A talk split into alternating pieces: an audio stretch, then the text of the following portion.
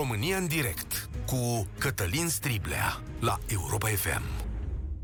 Bun găsit! Bine ați venit la cea mai importantă dezbatere din România. S-a mai scris un bacalaureat și anul acesta și iarăși am ajuns la concluzia că e ceva greșit în școala românească, că ea nu reușește să livreze un număr acceptabil de copii care să termine cu cunoștințe medii, adică cât de cât cum ar fi. De data asta, 40% dintre copiii care ar fi trebuit să meargă la bacalaureat, nu au reușit să ia notă de trecere sau nu au mai ajuns la toate examenele sau s-au pierdut pe drum așa. Asta din uh, generații combinate, adică nu e numai generația care a terminat anul acesta, sunt și altele, știți că au mai rămas din urmă și din anii trecuți și au venit cu toții la bacalaureat. Din generația căreia i-a venit rândul în acest an, adică cei care chiar au terminat a 12-a, o treime dintre copiii care au început școala acum 12 ani nu au mai luat acest examen. Fie că nu au ajuns fizic la el, fie că nu l-au luat. Dacă te uiți pe norme așa și pe ce aș aștepta noi ca societate, băi, nene, e o catastrofă, nu? Adică tu te aștepți ca societate, ca un număr acceptabil de copii, știu eu, 3 sferturi, 80%, 90%, să-ți ia examenul ăsta, care a fost și ușor, adică ușor, ușor, zice fostul ministru Funeriu, Daniel Funeriu a vorbit de dimineața la deșteptarea cu Vlad, George și Luca și a spus că nene, e o catastrofă, da? Și a zis cu un felul următor. Până la nota 6 era ridicol de ușor.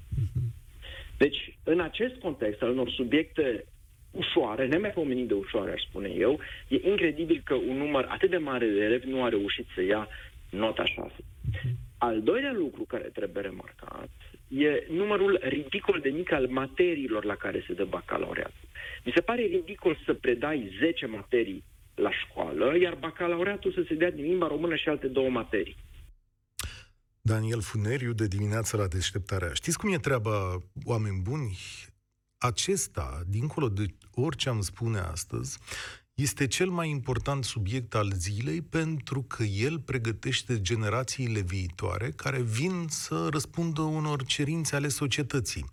Pe ei îi pregătim ca să muncească în România și să ducă mai departe, să vină cu tot felul de idei noi, creatoare, să aibă capacitatea să muncească cot la cot cu noi, să ne înlocuiască la un moment dat și să preia niște frâie.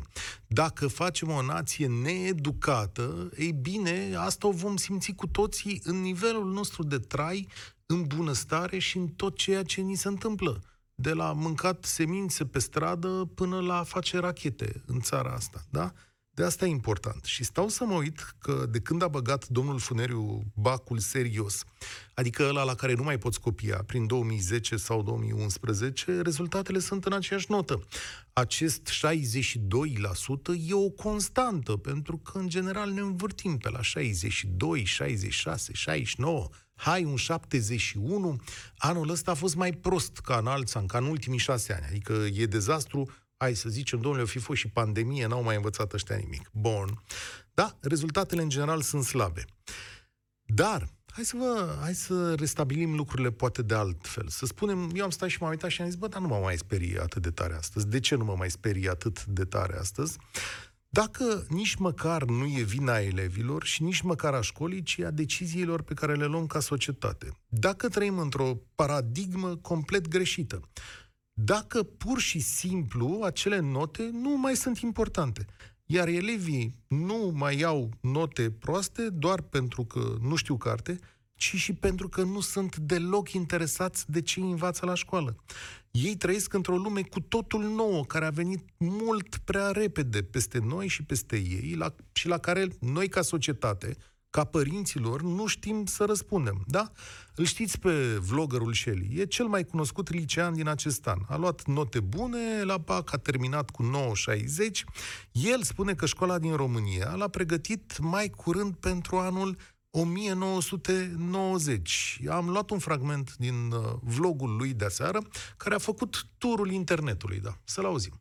Eu am spus în repetate rânduri că școala din România te pregătește pentru trecut, nu pentru viitor. Uitați-vă un pic cât de repede se schimbă lumea din jurul vostru. Ai ieșit pe poarta liceului în 2020, perfect pregătit pentru anul 1990. Gândiți-vă la câte meserii noi au apărut în ultimii 20-30 de ani, de la programatori, IT, vlogger și așa mai departe. Gândiți-vă câte meserii au devenit inutile între timp și gândiți-vă cât de puține lucruri cu o adevărată aplicabilitate în viața reală, în viața de zi cu zi, învățați de fapt în liceu. Toată lumea se concentrează pe 3-4 materii, materiile de bac, istorie, geografie, română, matematică, biologie și așa mai departe, iar restul materiilor sunt o grumă, sunt ignorate complet. Și bă, dacă școala din România ar funcționa, eu chiar n-aș comenta despre lucrurile astea. Dar cred că suntem cu toții conștienți de faptul că școala din România nu funcționează. S-au întâlnit aici două lumi foarte complicate. Școala noastră, care este aproape osificată, da, și nu vrea să facă nici în stânga, nici în dreapta, nici un pas. E frică de oricare obiect nou, fie el că ține de calculator sau de educație sexuală, și o generație care nu mai are frontiere, oameni buni. Înțelegeți?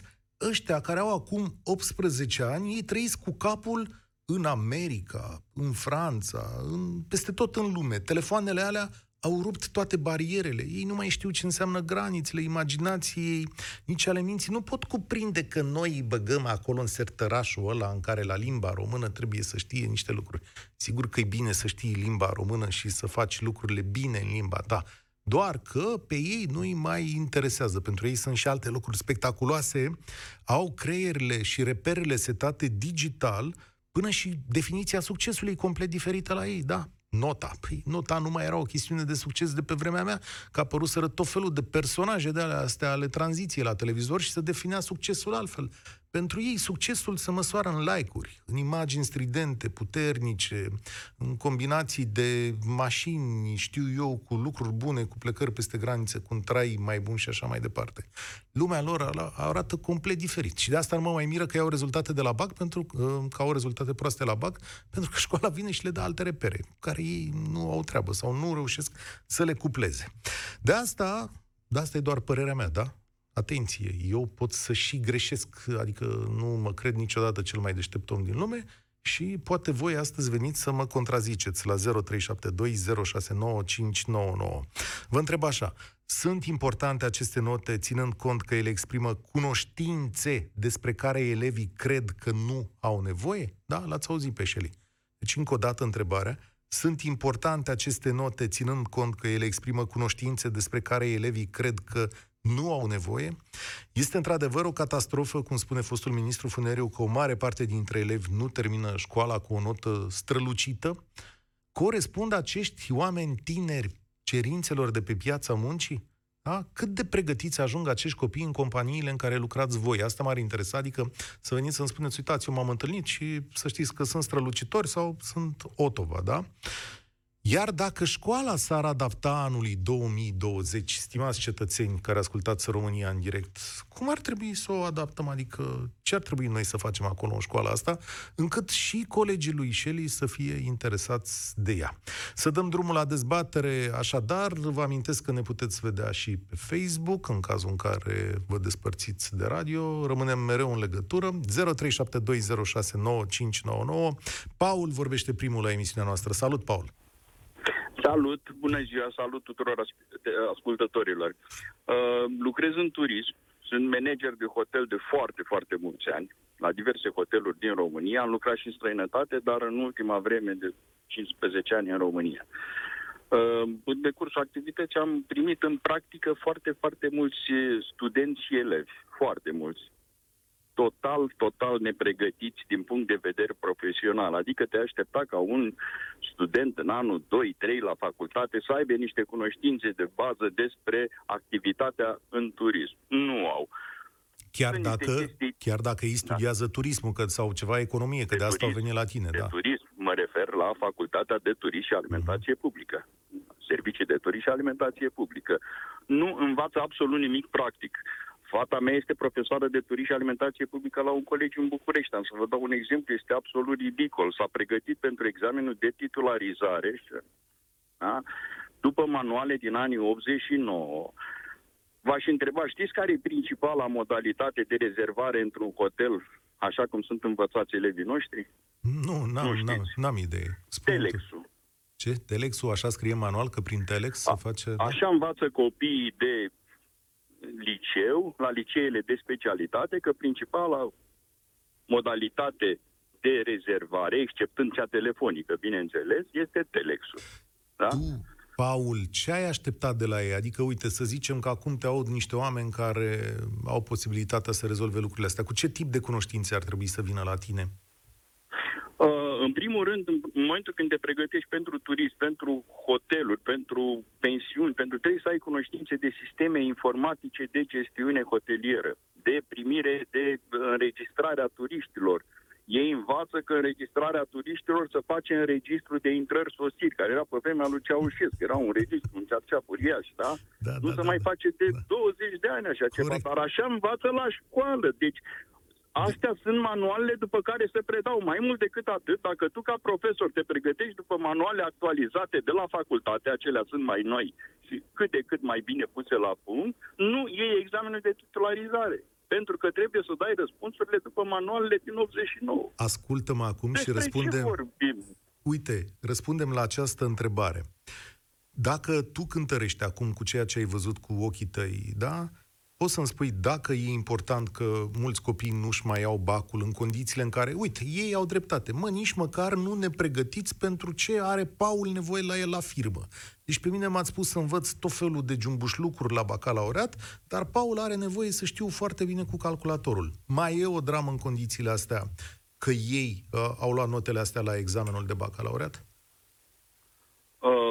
Uh, eu nu sunt de acord că ar fi o dramă. Mie mi se pare că sunt prea mulți care au luat bacalaureat. Exagerat de mulți. Ok, Nu, vorbesc foarte ok. serios, adică Da, 60% să iei bacalaureatul în condițiile în care mulți dintre ei nu știu să scrie.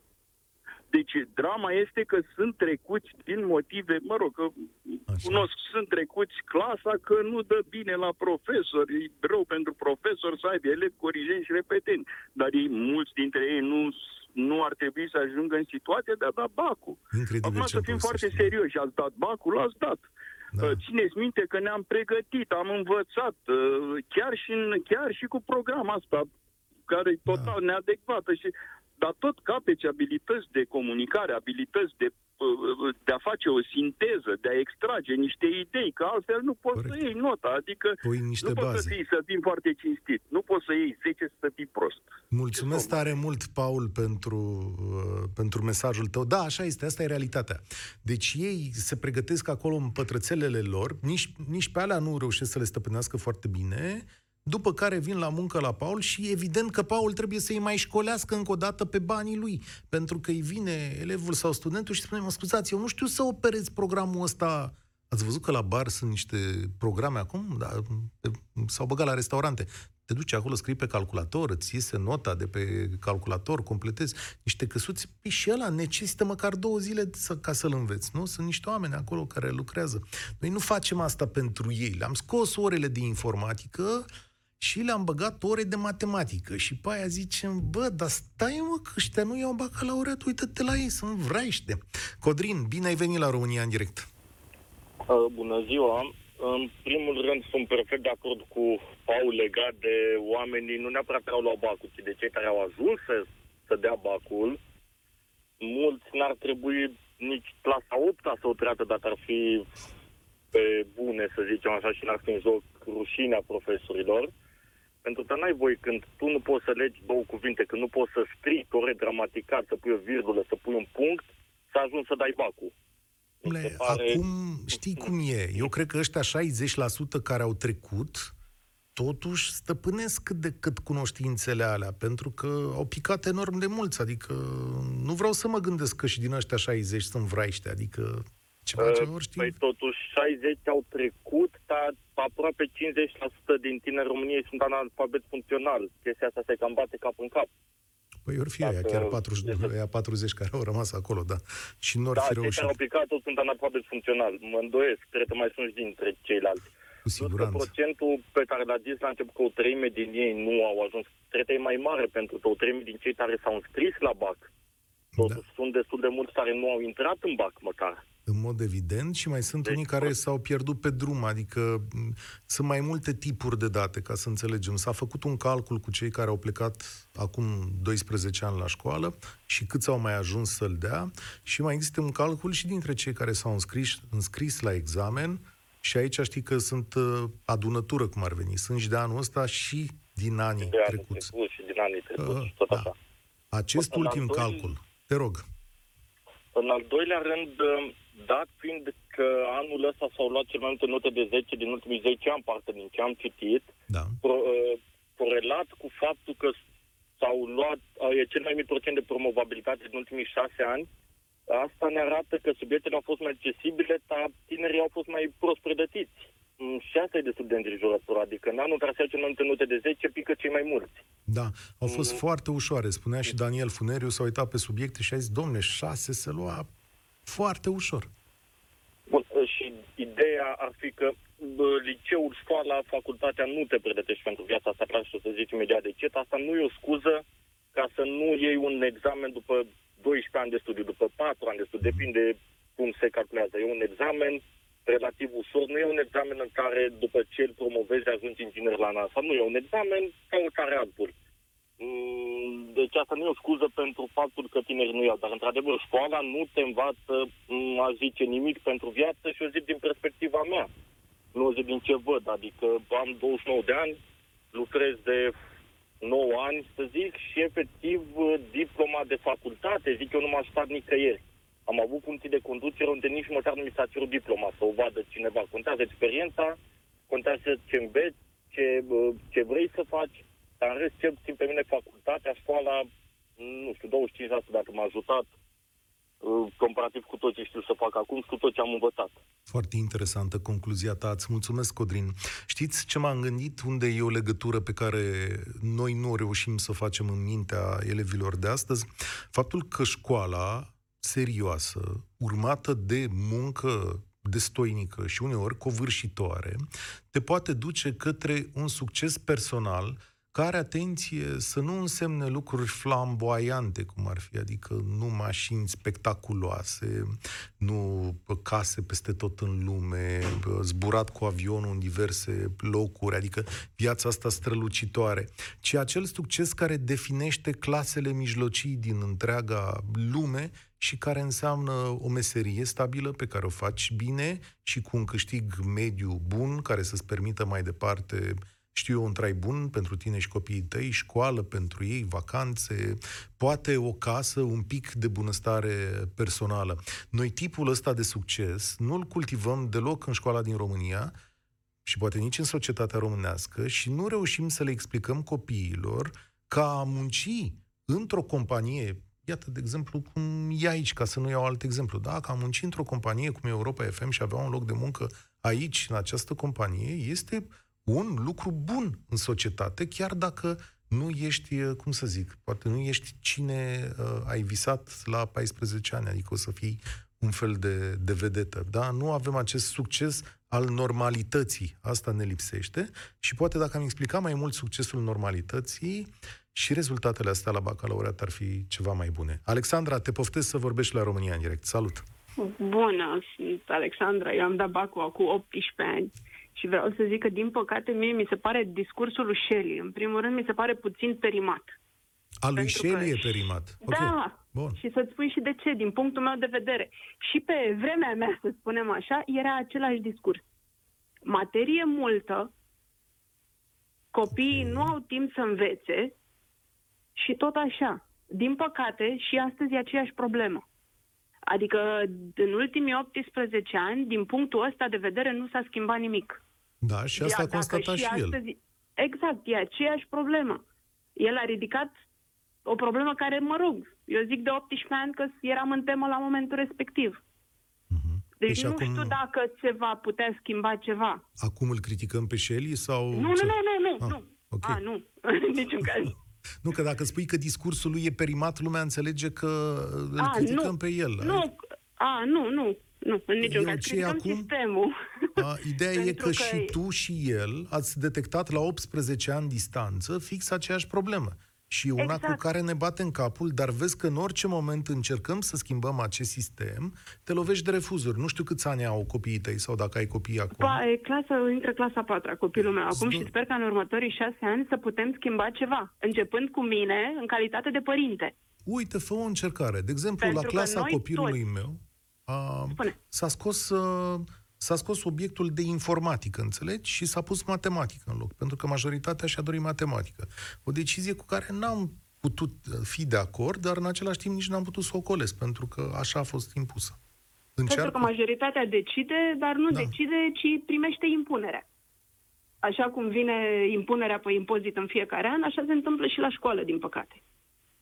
Tu Totul cum? este impus și nu suntem, nu știu cum să... Trebuie uh, discutat foarte bine cu părinții și cu copiii mai mari, precum Shelly. Uite, clasa 11-a, 12-a, copii care deja gândesc, au o altă vedere, sunt mult mai în temă, ar trebui făcute din punctul meu de vedere mai multe opționale, mai multe vocaționale, Da. făcut un pic altceva, pentru că, într-adevăr, în sistemul de acum, școala nu te învață și nu te pregătește pentru viață așa cum ar trebui. Știi ce spunea Shelley de dimineața la deșteptarea? Spunea în felul următor. Zice, domnule, noi n-am făcut educație financiară. N-am făcut un lucru minim care să ne arate cum să ne cheltuim, păstrăm banii, cum să-i gestionăm. Exact. Cum să putem investi ca să facem mai mult. Și Într-adevăr, asta... e un pic prea mult, pentru că în liceu, din punctul meu de vedere, trebuie să faci bazele. Ok. Vrei să înveți despre investiții, despre afaceri, te duci mai departe la o facultate de specialitate. Dar trebuie să ai bazele, iar bazele astea trebuie să le ai până în 18 ani. Adică să zicem, Sistemul hai să, trebuie îmbunătățit. să continuăm pe acest model. Adică educație financiară. Uite, Educație financiară, hai educație să învățăm civică, ce este o bancă. în adevăratul sens al A, cuvântului. educație civică, da? A, deja o dăm în diverse. Păi, Da, uite, îți ziceam de copilul meu, da? Copilul meu acum a trecut clasa 4 și acum în clasa 3 au avut prima olimpiadă la educație civică. Aceea, Mulțumită lui Dumnezeu, noi avem o învățătoare foarte bună care se implică în tot ceea ce face. pe lângă aceeași programul, întrebare pe lângă- ca... Am aceeași întrebare ca pentru toată lumea. E o dramă că rezultatele astea sunt atât de proaste în condițiile astea pe care le descrii? Din punctul meu de vedere, e o dramă că sunt atât de diferențiate. Cele mai multe note de 10 și cei mai mulți picați. Adică nu mai avem niciun fel de medie. Copiii pleacă ori fără un bagaj minim de cunoștințe din liceu, ori cu un bagaj extraordinar de mare. Așa cum am mai spus în această emisiune, pregătim două tipuri de export. Unul al creierelor, Al forței de muncă de jos și unul creiere. Da, Exact. dar suntem buni doar pentru așa ceva? ce întrebare? Evident că nu. Și aici e marea problemă a societății românești. Pentru Asta că e, noi de fapt. știm că putem mai mult. Noi a, a, suntem foarte buni în ceea ce facem, pentru că cei de nota 10 avem atâtea exemple super ok, au plecat toți afară, super companii, bă, posturi foarte bune pe la Google. Pe, suntem foarte buni în ceea ce facem și suntem mai mulți care suntem buni în ceea ce facem. Și dacă părinții poate nu pot să ne ajute sau nu pot eu să-mi ajut copilul, nu-mi dau seama. Acum, ce poate el să facă în următorii șase ani, da? Că după ce termină liceul, trebuie să se ducă la o facultate unde să se ducă să facă ceva ce îi place, dar în aceeași măsură la ceea ce e bun. Astea Da. da. trebuie descoperite din clasa 5 încolo. Ce bine ar fi. Nu o să se întâmple asta. Alexandra, îți mulțumesc, da. Dar eu nu vreau să fiu pesimistul de serviciu, dar să știi că așa o să se întâmple. O să băgați la matematică și la română până într-a 8 și o să faceți și medica- meditații mai că, pentru că trebuie să prindeți un liceu bun. Nicolae a venit la România în direct. Astăzi vorbim despre rezultatele bacalaureatului, cele mai proaste din ultimii șase ani. Nicolae e îngrijorat? Bună ziua, Cătălin! Salut! Ești îngrijorat? Nu, nu sunt îngrijorat, în primul rând pentru că sunt uh, direct implicat în sistem de peste 35 de ani și uh, vreau să vă spun că un procent de 63% este un proces aproape realist. Ca și un predecesor uh, antevorbitor, aș spune că au luat mulți bacalaureatul. În primul rând pentru că în primul rând pentru că există o lipsă totală de motivație pentru elevii noștri. Ne pare bine că mai sunt idealiști care cred că elevul din secolul al XXI-lea se ghidează în continuare după bla-blauri de genul cine are carte are parte. Da, sunt cei din vârf, dar restul se ghidează după modele între ghilimele negative. Aș da ca exemplu, chiar dacă îți supăr pe mulți, uh, acel elev care a luat 960 azi de dimineață. Shelly, da. Pentru mulți dintre acei... Da, da, pentru că uh, uh, nu școala l-a făcut să aibă milioanele pe care le are, ci uh, o educație antreprenorială care se face în clasa a 10 Cum să nu se facă educație financiară? Se face în clasa a 10 educație antreprenorială. Păi, Și uite afirmația că el zice că domnului nu în s-a cauză făcut, este da. ciudată. Fac toți copiii educația asta, eu nu mă pricep, n-am ajuns încă la liceu, de-abia anul ăsta, stați că vă da. verific. În clasa a 10 se Da. face educația antreprenorială. Ok, ok, bun, dar nu, nu, nu-mi dau seama, nu cred că a zis o minciună, că era ușor demontabilă. Cred că e ceva ce... Probabil, nu știu, nu știu de ce a făcut o astfel de afirmație. Dar, Mhm. repet, cei care nu și-au luat bacalaureatul au un alt model în viață. Modelul prin care se poate câștiga ușor banul, dar fără să pui osul la treabă. Păi asta Poate zic, un bombardier, poate un cocălar, poate un politician, da. Este un model, dar este un model negativ. După Păi părerea asta mea. ziceam mai, depar, mai devreme, că normalitatea și traiul clasei mijlocii nu mai sunt modele de succes. Nimeni nu vrea să fie Exact. ca dumneavoastră director de liceu. Adică ce ambiție o mai fi și asta? Sunteți, Exact, uh, da, păi exact. sunteți uh, popular pe TikTok, faceți ceva, o chestie de genul ăsta sau pe Instagram? Nu, Nu, sunteți. nimic. Vedeți? Fac doar, ca elevi, fac doar ca elevii mei, apropo, nu vreau să mă laud, dar vreau să spun că niciun elev de-al meu, și am fost uh, profesor la clasele a 12 anul acesta, nu a luat sub nota 5. Bravo. Dar spuneți-mi Este, atunci... un, mo- este o, un efort pe care îl fac acolo și mare bucurie este atunci când un elev îmi mulțumește pentru ceea ce a reușit să facă în viață și acum, după bacalaureat, dar și peste ani de zile când Și recunoaște atunci că ce i s-a schimbăm? format anumite competențe Nicolae, ce care l-au schimbăm? ajutat în viață totuși. Ce schimbăm, Nicolae? Că totuși... Ce Nu e schimbăm? bine. Schimbăm Nu e- politicienii. Ha, De acolo da. se împute treaba. Ok. Bun. Da. Bun.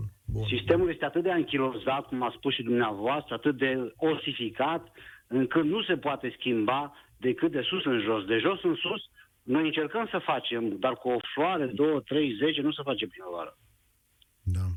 Da. Uite la ce concluzie era și ne-am întors la concluzia asta. Îți mulțumesc, Nicolae. O să plec cu concluzia asta amară ca de fiecare dată. Apropo de mulțumiri și de profesori care își fac treaba, pe contul meu de Facebook, da, nu pe pagină, pe cel care se numește doar Cătălin Striblea, am distribuit o postare a doamnei profesoare Lidia Mirzac, sau Mârzac, cred că se numește, de la Câmpul Lung Moldovenesc care publică mesajele de la copiii ei după bacalaureat. Acolo e o situație de felul următor, un liceu tehnologic la care au intrat copii cu note mici, dar vreme de patru ani doamna profesoară a lucrat cu ei, iar Până și ei sunt uimiți că au luat bacul și încă cu note mari și dacă o să intrați acolo pe contul meu și o să vă uitați sau pe contul doamnei Lidia Mirzac, așa trebuie să scrieți pe Facebook, o să vedeți vreo 30 de mesaje de iubire. Cu mie nu mi s-a întâmplat să văd vreodată între profesori și elevi, Lidia Mărzac, da.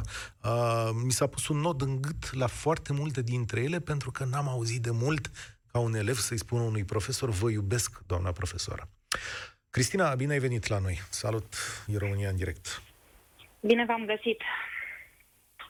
Uh, Eu vă sun uh, ca mamă de elevă de clasa a 12 la anul. Uh, Mă auziți? Da, te ascult chiar.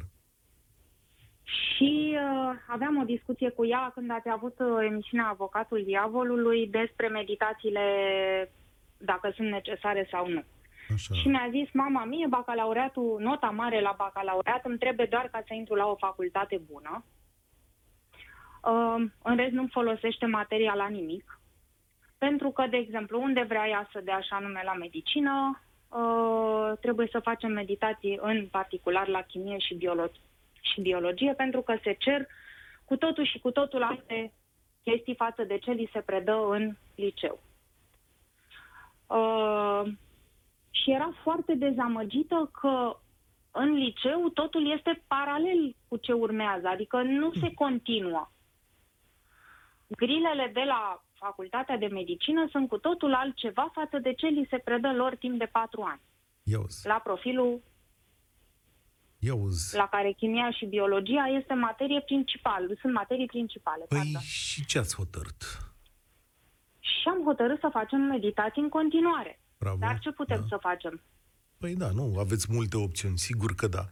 Și atunci, Uh, cum te uiți tu la rezultatele astea, știind că, uite, bă rog, copilul tău face pregătire, sigur va lua bacul cu, și cu note foarte mari, dar pe ansamblu cum vezi tu toată povestea asta? Adică e vreun semn de îngrijorare aici sau poate, uite, suntem pe cont propriu, cum am Nu spus știu, eu cred că procentul arată câți copii sunt interesați să meargă mai departe, că în țară, că în afara țării și câți vor rămâne aici să facă mai nimic, să rămână, știu și eu, la mama și la tata acasă.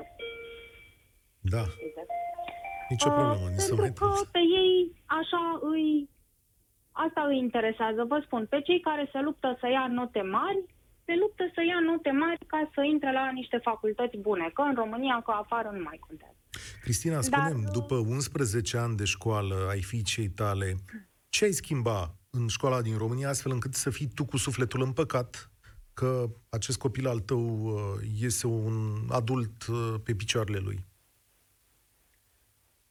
În primul rând aș schimba oamenii, profesorii. Oh, Sunt profesori în vârstă, uh, profesori uh, cantonați oarecum într-un, uh, nu știu, în niște uh, rigori depășite. Profesorii de 60 și de ani care nu se vor mai adapta și poate nu vor. Nu vor să se, să se schimbe, le e greu să se schimbe. A avut profesori care au refuzat să intre online acum în această perioadă pentru că nu se descurcau.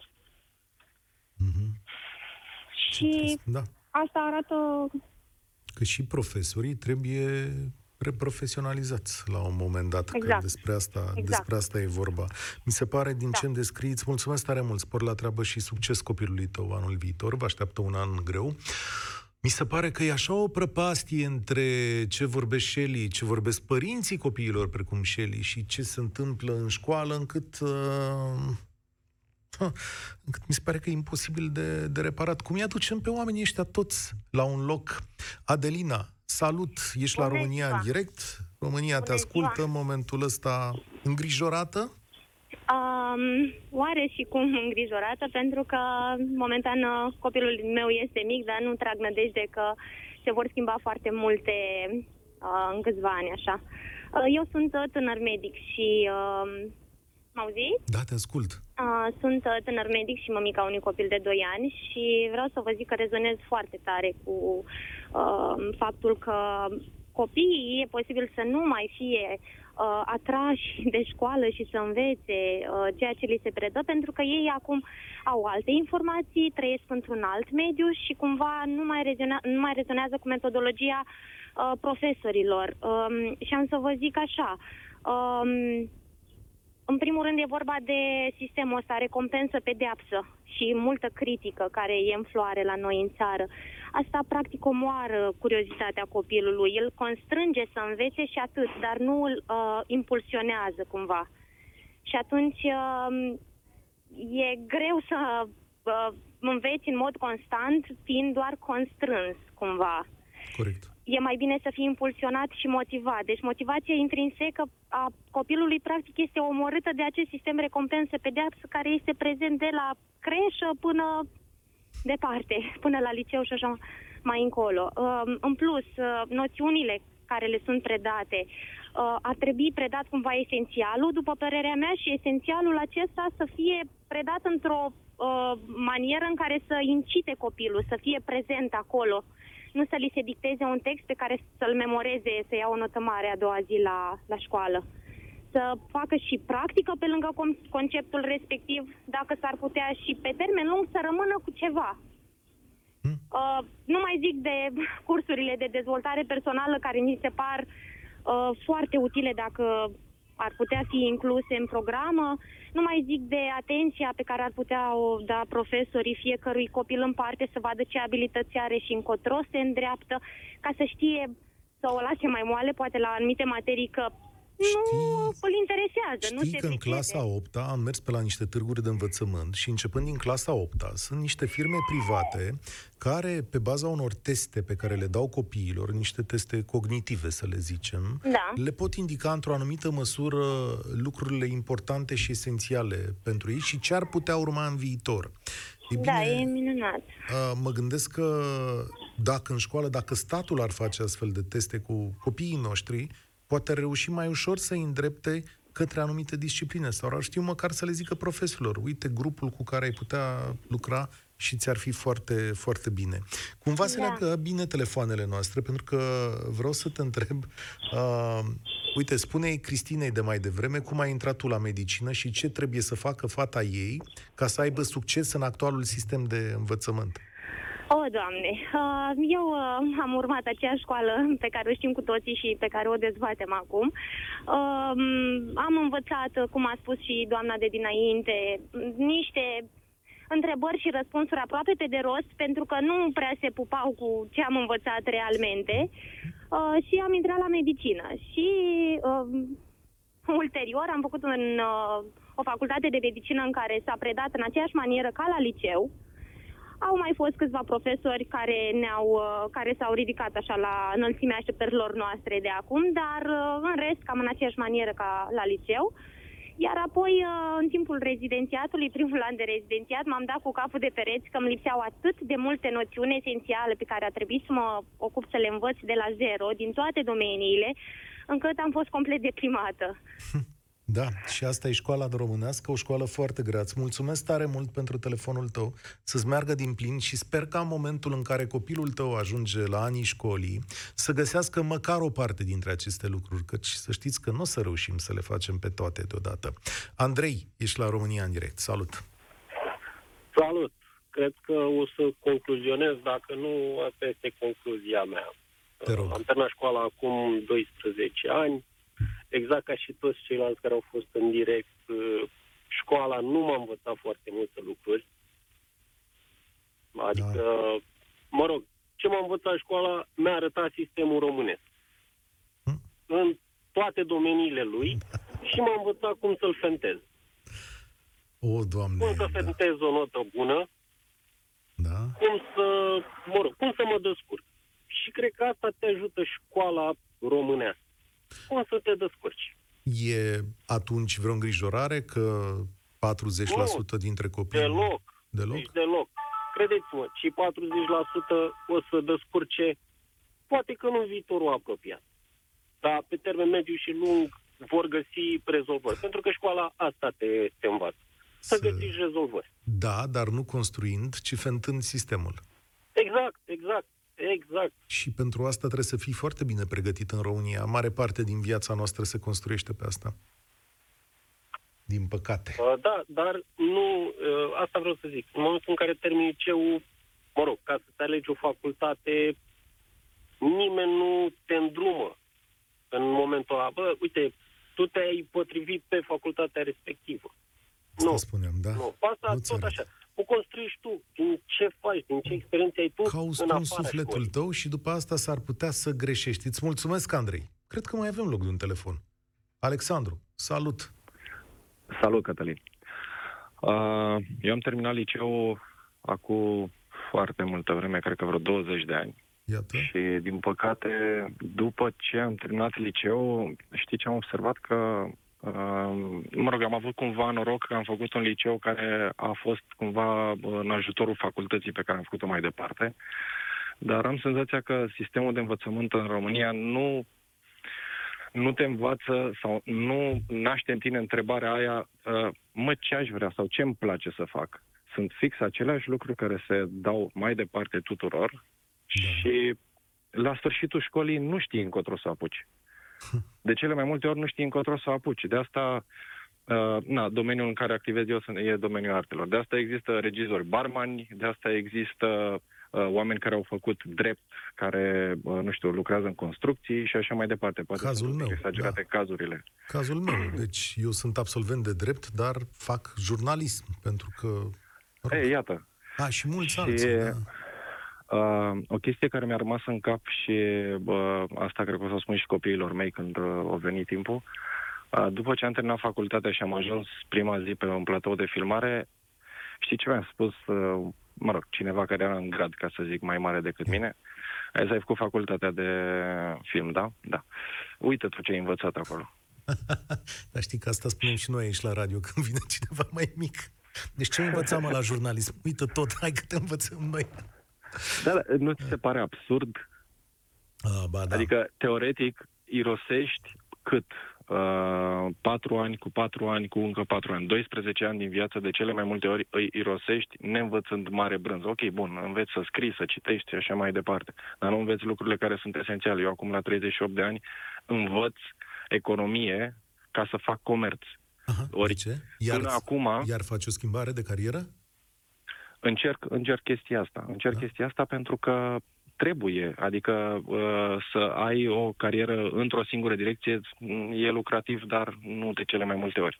Dar în- în școală nu am învățat cum să-mi gestionez banii, cum să uh, aplic ce învăț în școală și în viața de zi cu zi, ok, bun, învățăm integrale, teoreme și așa mai departe, dar lucrurile care sunt, care țin cumva de partea umană și de viață în general, alea nu există. Alea nu sunt acolo Pentru că și... avem- Da, avem pur și simplu niște chestii pe care trebuie să le predăm, trebuie să dăm cu bifa acolo, bă, eu le-am Asta e. făcut, mai departe Asta e. Dumnezeu cum e la. Exact, și aceasta e concluzia emisiunii de astăzi. Alexandru, succes pe noul drum pe care ți l-ai ales. De-al minter, succes uh, tuturor. Sigur că nu o să rezolvăm problema școlii românești aici, dar marea mea speranță este că la un moment dat, oameni buni, pas cu pas, făcând emisiuni, voi înscriindu-vă la cuvânt, nu numai aici, ci și la ședințele de clasă de la școală, o să trimiteți uh, vibrația asta înapoi și o să le spuneți, mama, avem nevoie și de altceva. Adică nu numai română, matematică, rezultate la bacalaureat cu să se adune notele bune acolo. Dați-ne o bază. Hai să învățăm împreună ceva foarte util. Stimați cetățeni, aceasta a fost România în direct de astăzi. Eu sunt Cătălin Striblea și vă spun spor la treabă. Participă la România în direct de luni până joi de la ora 13 și 15 la Europa FM.